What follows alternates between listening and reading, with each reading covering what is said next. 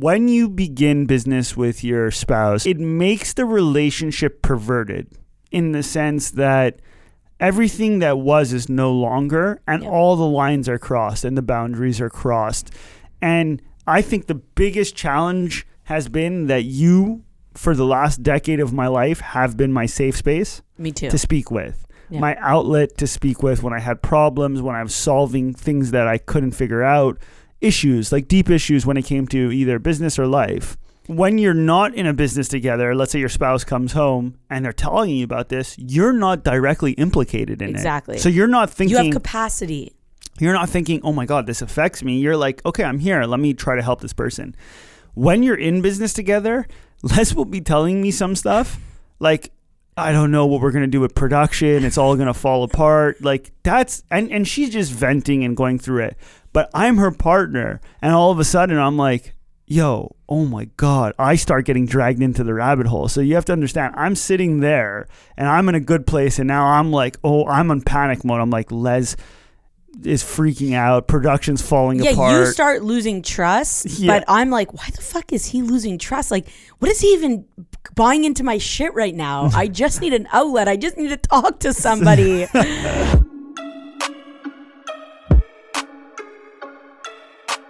All right, it is the Midday Squares podcast, uncensored. We talk about family business, entrepreneurship, chocolate, and whatever fucks are on our mind. Today, it is just Les and I in the studio. Um, Jake is on the road with the sales team, crushing it. So I'm super pumped about today. So guys, great questions have been coming in from you. So here's some of the stuff we're going to discuss on the show today, and we're going to get into it. What are some of the mistakes you guys have made so far? Should you raise money from VCs or family or any of that jazz? And what should you be working on in the early stages of the company? On top of that, we actually said this would be a great time for Les and I to basically get in here and talk also a little bit about marriage. So it's it's a it's a it's actually a very common question that we get, which is what is it like, you know, working with your spouse? And I know people have been interested on the relationship between you know Jake, Les, and I, but specifically on the marriage component. So we're gonna get into that too. Hope you guys enjoy it. As always, feel free to ask any questions that you want to hear us discuss on the show. It's middaysquares.com slash podcast questions, middaysquares.com slash podcast questions. Les, it's the first time you're in the studio alone with me. How do you feel about that? I was just thinking about that, and I'm like, it kind of feels weird to not see Jacques with his glasses um, sitting there, you know? And like, you usually start off the co- podcast by saying, How's everybody doing? And I always look at Jacques. Yeah, because you're you're always deflecting to other people. Cause, and then he looks at me, and then I'm like, okay, I'll start. um, but no, I'm excited to be in the studio with you, and I think that you know, it's it's it's true. A lot of people want to know about our marriage and about us and uh, why we sleep in separate rooms and all that jazz. so So what what would you say to anybody that's listening right now? What is it what is the marriage component of getting into business? I think that I think first there's it's twofold that question because number one there's marriage and then there's marriage and business and I think that you need to have um, that that first part nailed down before you can go to the second part right which is you need to have a strong marriage to be able to be in mar- in business with your partner Yeah, I don't even think I don't think that's the right answer. How about that? really Yeah. okay so what are you thinking I think the two have nothing to do with each other. really Yeah, I really believe that you should not be in business with your uh, wife or husband just because they're your wife or husband. Of course, that's the. f- You're right. That is the first Like thing. I'm, you're not my partner because you're my wife. That's that's really the dis- distillation of this entire thing. It so happens that you're my wife, and then we'll get into okay. If you decide that the person that you're married to is actually your right partner, then that comes with a whole bag of kid and caboodle Yeah. to go with it. But I really want to make it fucking clear for the audience. right. The first question is Why is this person your partner? why should exactly why do I want to get into business with this person? And at the end of the day, when I think about it, it's Les was the right person to do everything that the business required that I couldn't do. Um, and I believe that I was the right person to do everything that she couldn't do. And for everybody that doesn't know, we worked together prior to Midday Squares. I had invested in her company. She was a solo entrepreneur. I believed in her so much. Um, and I put my cold hard cash down on that business. Which fun story? You want to tell the yeah, story? yeah. Okay. Basically, for everybody who doesn't know, Nick and I have known each other since I was 14. And basically, Nick was actually Jake's hockey coach um, and didn't even know I existed until one day I was dating Nick's friend, and Nick somehow ended up at my house. Well, I was dating your friend. Yeah. That's oh, how it was. You were exactly Yeah. Paige. Yeah, yeah. Shout okay. out Paige. Shout out Paige Bloomer. Yeah. Shout out Paige. Uh, so basically, exactly. So w- that's how we met, and then our relationship over time. It, Nick and I's relationship was really weird over time. Like we never had the same group of friends. But bas- Zero. zero. Basically, Nick would call me or I'd call him. We'd We'd end up see each other four times a year. Exactly for but- years. for years, for years. But like when we would see each other, it was like strong. Like it felt like I had been hanging out with you daily. No, no, no. I, I would freak. I, and it was always weird interactions too. Very we would be passing each other on the way or out of a restaurant. Yeah. And you'd be like, Les or Nick. And we'd be like, yeah, bah, Hello, What the fuck? you stayed at my apartment in New York City when I didn't even when I wasn't even there. Yeah, that that's exactly it. Our- hooking up with girls and everything. that's that's a story for another time. Yeah, that's yeah. a story for another. That was actually a great New York trip. Yeah, it was fun. It was- So- I wasn't there, but I heard all about it. So so Les and I have known each other for a really long time, but here's the thing that always attracted me to Les was she was a fucking dreamer. I mean, we've spoke about it on the show before. Like Les has done the craziest shit. Um and like when she used to say that she was going to build a hotel, nobody understood that she actually meant it. And these are the things that attracted me to her. Yeah, I did. I did. Uh, these are the things that attracted me to you always. And so, long story short, is I end up investing in her in her uh, clothing company. Yeah. So, but no, but basically, long story short, let's just get let's let's give them a little more detail. Okay, I could give them the detail. Nick shows up to my house and we start becoming really close in our early 20s. And basically, one day he's like, and I confided in Nick in all my entrepreneurial um, hardships and, and asked for As his did advice. I. I mean, Yeah. we were in it together. we were in it together and basically nick believed in me more than anybody and and and i believed in him as well and he got, got came to my house and he's like les and i was i was at rock bottom at this point i had no more money left to put into the company um, i was not really sure about the direction i had tried traditional retail but that didn't work and nick is a whiz at online so he's like i feel like i could get this off the ground um, in in that in that zone. Huge. Which, yeah, I was like, we're gonna make this rock were- so hard. Yeah, How you, hard You were I- guns blazing. Guns blazing. Yeah, you didn't doubt for a second. I don't think I've ever been more guns blazing on something on that area, and it was probably one of the most humbling experiences of my life. And I fucking hate the word humbling. So the fact that I'm even using, it, you know, people are always like, "I'm so humbled to be part of this. I'm so humbled." This, it's like, nah, you're not humbled, yo. You're stroking your own ego.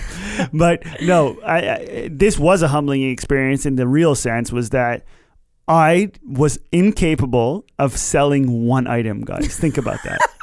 In one year, I did not. I, I was incapable of selling one piece of clothing online. Okay, Well, so wait, wait. There's backstory to this. Backstory. So basically, Nick's in my basement. I lived in the basement, and Nick comes downstairs. and He's like, "Les, I want to invest in Hector." And I really believe in you as an entrepreneur, and I love what you're doing.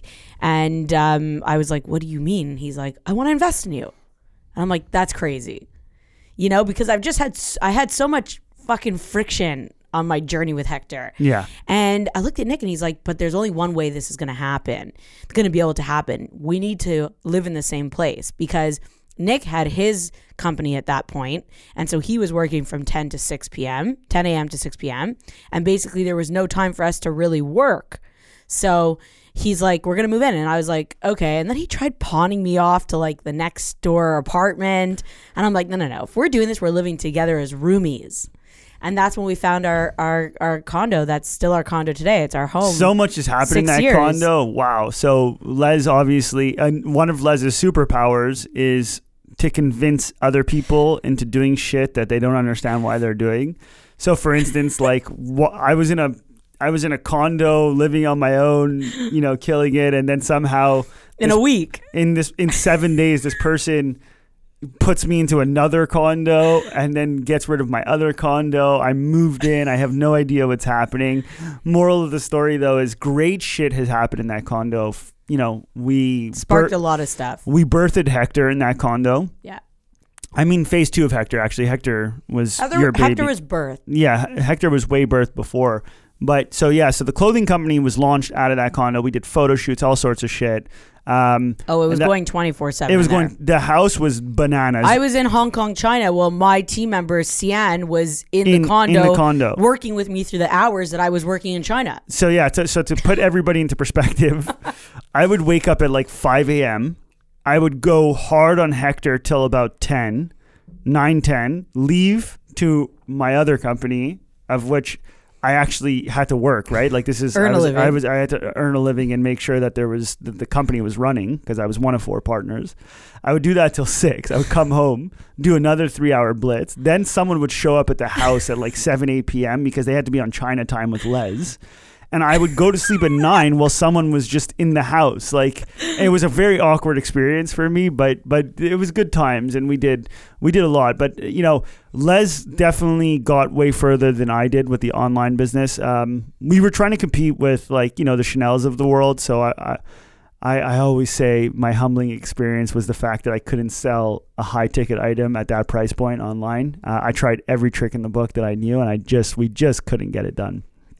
Um, and and for everybody that doesn't know, Hector is actually uh, Hector is actually Midday Squares. Like if you go Google Midday Squares Inc. and you you pull up the Canadian Inc., you're actually going to see that there was a name change from Hector Inc. to Midday Squares Inc., which is amazing and fascinating. And I think that's such a beautiful part of the whole story. Um, but yeah, That's so, basically how you and I became married. yeah, that's exactly how you and I got married. I, I forced you to live with me yeah. and then moved you in, and you never moved out. Oh. Or I never moved out since it was your condo. Oh my god, it's it's been a worldwide. So okay, so we have established with the audience that you don't want to be a partner with your wife or spouse just for the sake of doing that. Like There you needs were, to be a reason. there has to be a real reason. A fuck yeah reason. Now, let's say that does happen and you are married. That brings a whole bag of challenges with it. No, Oh my god.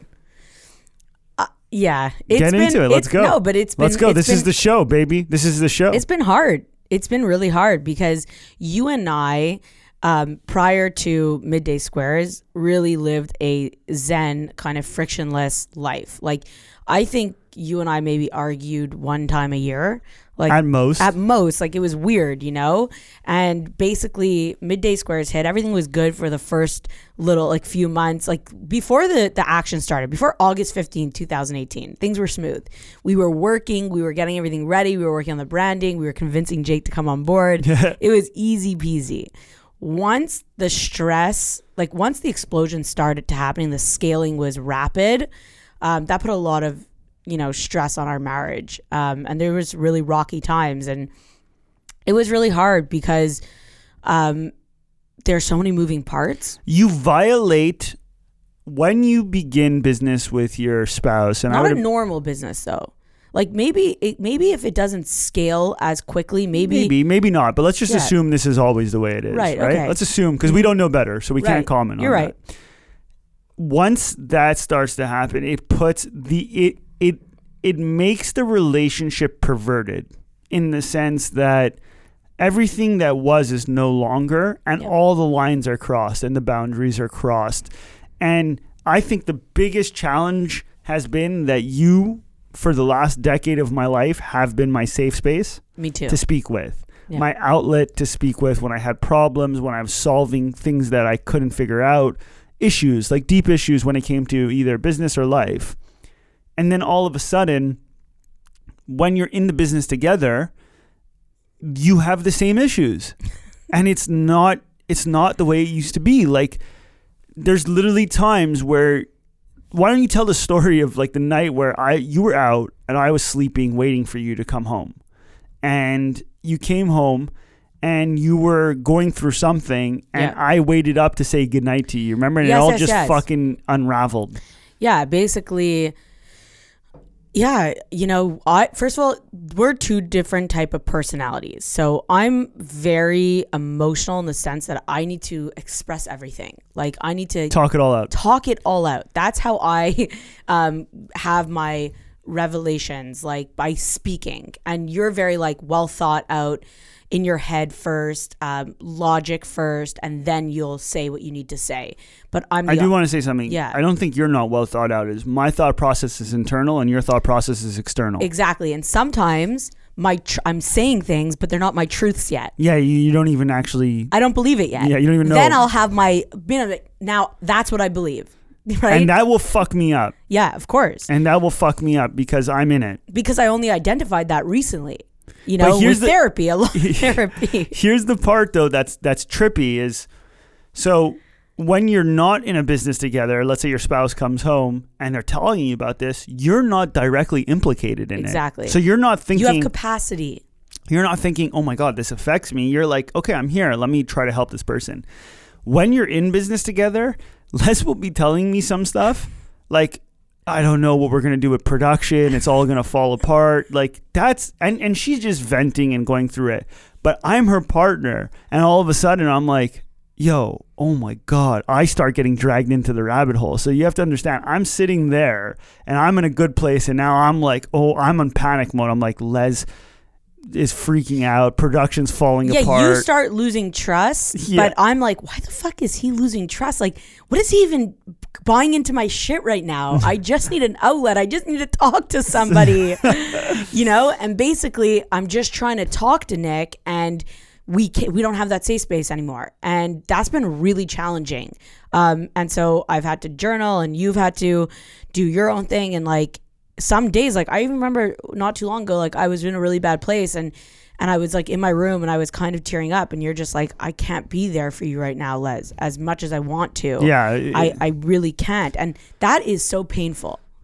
But it's even the other night with you as well you know when It's fucked. you needed me and i was like you're like please can you just come to my room for a bit? And i'm like in my head i'm like i don't have capacity for this. So I think not to drag it on for you is this is the part that you as the audience need to remember is that getting into business with your spouse could work and it could work no problem. And it's actually we've spoke about it on the show before. I the highs are so high and the lows are so low but it's a beautiful thing when it works out.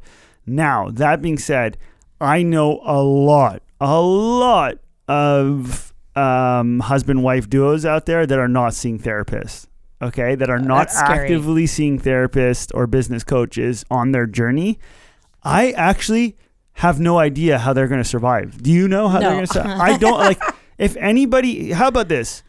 There is a high i would bet if you gave me 10 different um, co-founder wife husband duos i would and and you told me that they weren't seeing a therapist. I would put big money and if anybody wants to take me up on this feel free to reach out that they would all get divorced. No, there's no way they survive. I feel like a lot of people um, like um, don't want to deal with their problems, so they push them away.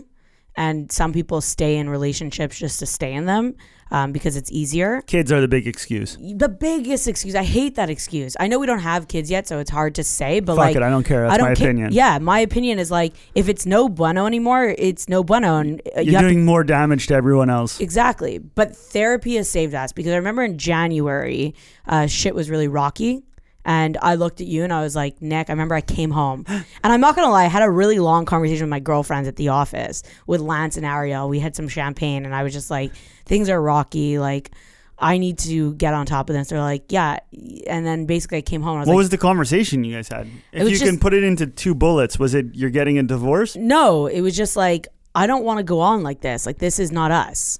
And I came home and I had that heartfelt conversation with you in the kitchen. And basically, I was like, we need to invest in one day a week therapy with Jim, our therapist, um, until things are flowing. And we've been doing that since January, and it's been a game changer. put it on your uh, another hack guys put it on your company's p&l so very very very very important part is that um, you want to put it on the company's P&L because at the end of the day, the company should be paying for it. It's what allows the company to survive. It's so our investors love seeing it. They know Yeah. it right now. We see a therapist on Tuesday, just Les and I, and then we see the therapist on Thursday, uh, tripod. Jake as the tripod, we call it. So don't be afraid to put it on your company's P&L. It is an expense that actually has probably the biggest ROI on the company. When we're happy, The company thrives. Happy. Yeah, exactly. Everybody's happy. Point final. Um, and that's and that's really it. I don't think it needs to be more complicated on that subject matter. It's fucking do it, but don't do it for the sake of doing it. And if you're gonna do it, make sure you have someone fucking coaching you every yeah, step you of the way. You got to put in the work. do you have any final words on that subject matter? Just that I, I love you hard. Oh, I love you hard too. Okay, moving on. What are some of the mistakes you guys have made so far? Ooh, that's a that's a loaded question. Load it. Do you have anything that comes to mind right away? Because that's a loaded question. So some of the mistakes. So I would say uh, definitely I would have done a lot of things differently. Well, in- let's hear in- them. You can't buil- just say in- that. No, in building the plant, I think that um, a lot of people took me for a ride. Yeah, You I don't know if you can call it a mistake though, because it's your first time going through it. For me, a, no, mi- exactly. It's not a mistake, but I would do things very differently. for me, a true mistake is something that we intended with one intention and it didn't work out. So I would say the biggest mistake that we made was going from a full time um, accountant, so controller early on. So we basically had a controller at the starting of the company, and a lot of people um, think that bookkeeping is the only thing you need. And so I would say if you can't afford an accountant, controller, um, and just a bookkeeper, absolutely. So many people start their businesses without bookkeepers. It is your number one way to fuck yourself. Like oh, big time. it is it will just screw you on every way when you need to raise money anything if you don't have your books in order and down to the T and your P&L looks gorgeous and if you don't know what a P&L is you better look that up and, and know exactly what's going on in your balance sheet there's a big problem so what happened was we went early on from like a full-time person that was in Montreal but was on like a part-time basis but was in Montreal coming in working with us it was full-time and things were moving along um, a lot better than they were when we decided to go through an outsourced CFO. So we end up getting pitched on this idea of an outsourced CFO who, on paper, looked great and uh, everything looked jazzy. And we decided as a company that we were going to move to a person in New York City that was going to be our controller.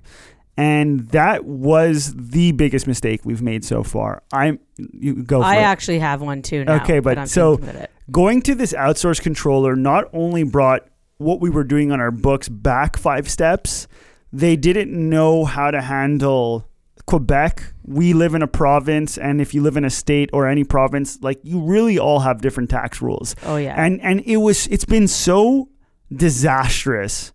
Everything from the way the books were set up, how things were being inputted, no visibility over our actual inventory that was here because she was there or he was there. Um, couldn't come into the warehouse and do proper inventory checks. Stuff was going under the rug. He or she made a huge mistake on cash flow statements um, that really, if we didn't operate the company with a margin of safety, we would have been in big danger. yeah. And that really, really hurt. Yeah, I would say that is probably one of the biggest. Yeah, that's the mistakes. bi- honestly when I go to sleep at night or and I like when I I try not to dwell about the past too much because you can't do much about the past, but it really fucking irks me that one because I'm I'm I personally in this company I'm feeling the pain of having to undo all that now. And thank God we we woke up, smelled the coffee, and moved to a full time in house controller. And so the moral of the story is do not underestimate the power of a proper accountant or bookkeeper in house. In house, not external, in house with you on the ride next to you, figuring shit out. It is so fucking important. Just fucking. Trust me on this. If there's one thing that you take away from all of the Midday Squares podcast, is to fucking trust me on this one. What was the what was your thing? don't wait to let somebody go because that's when things happen. Like if things are not working out um, after a three month mark, and would, that's why it's in place in Quebec. You have a three month kind of, um, Even if you don't, honestly, even if you don't like, just get rid of it. Yeah, exactly. I think I think our biggest thing with hiring and firing is identifying when it's the right fit or not, and then making excuses or saying, "Okay, I'm going to you know get to it in a few days." Because this comes to a vanity metric. So, like, so many people are worried about turnover rate at the beginning. It's like, who the fuck cares? At the end of the day, at the beginning of a business, you have one thing Right. survive. survive. And so I'm like of the when you're in the interview process, there's only so much you can do. There's really only so much you can do, and there's only so much time. And You want- now we no, and now we've implemented serious like hiring processes from initial, uh, you know, a- job postings to videos to projects to three interviews. Yeah, I mean, I mean, we can even get into it. So our step right now is um, we make everybody that's trying to work at Midday Squares take an aptitude test. The aptitude test is really to see your critical thinking ability, intelligence level, how you would discern problem solving. Now that is not how we base our hiring off of, but it's how we weed out everybody. Yeah, um, like for people who don't want to do that, I'm like the fact that you won't even take the ten. Oh, there's some people that won't even do the test. Yeah, it says incomplete. That's right away. That's a reject. you're out. And then if you fail, like if you score very low on the test, you're out too. Yeah. Um, But but I want to touch on the point of what I brought up before. It's like I think that there's this whole kind of vibe behind hiring and firing that needs to kind of disappear. I think over time, and maybe that's just a mindset for us. But it's like business is a relationship. Right, and It's a paid relationship. It's a paid relationship. relationship, and so when it's over, it doesn't it shouldn't have to be this whole big cadoodle. It's just like it didn't work out. It's like a friendship or a girlfriend or boyfriend or No, it's actually it's it's actually way more different than a friendship or bro. There is a transaction happening. right. When you go to a store and buy something, or you're at a restaurant and you buy something and you don't like it, what do you do? You get your money back. You return it and get You your money back. yeah. In this case, you can't get your money back. So imagine that you can't even get your money back. But the very least you should be able to do is return the thing. That's it. And so I'm of a huge fact of as a startup, you are moving way too quick, way too quick, way too quick um, to, to, to, to have to vet, vet, vet, vet. Now, there's a time and a place for vetting, but hire people. If it doesn't work, fire people. It's not the end of the fucking world. But we are going through hiring right now, and and it's challenging. It's very challenging because we're It's trying to avoid making the wrong hires. A hundred percent. because yeah so so don't don't feel the stigma around hiring and firing and i in so many entrepreneurship groups or friends that i speak with there's like i can't fire this person because they've only been here or what a or we haven't give them enough of a chance here's the thing guys as entrepreneurs you know in your gut you just know you know when it's working you know when it's not working And I have a feeling both parties feel that. Yes, I, I would I would agree tremendously with that. So don't make that mistake of holding on to something that's just no bueno too long. Because it just becomes sour. It's like a relationship. just move on. Yeah. Suivant next.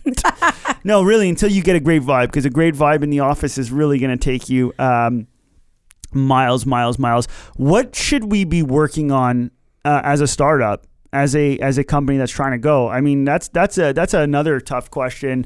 I think that's super individual, but I would take my best chance at, at answering this is really what it comes down to. The number one thing a startup should be working on, if they haven't reached product market fit, reach product market fit. Oh, Figure yeah. out how you get product market fit. A hundred percent. Seems like you want to say something on that no, subject. no, I completely agree with you. Like product market fit is everything, and I know because I didn't have it in my last venture. Yeah. and and you feel it. Oh yeah, you fucking Like feel it. Like when you are trying to s- convince somebody of something, it's a lot harder than somebody feeling like they need it versus you convincing them that they need it. Oh, it's you. You're you're in. If you need to really convince, you're in the wrong business. Oh, yeah. it's really that simple. Product market fit. We've said it before. We'll say it again.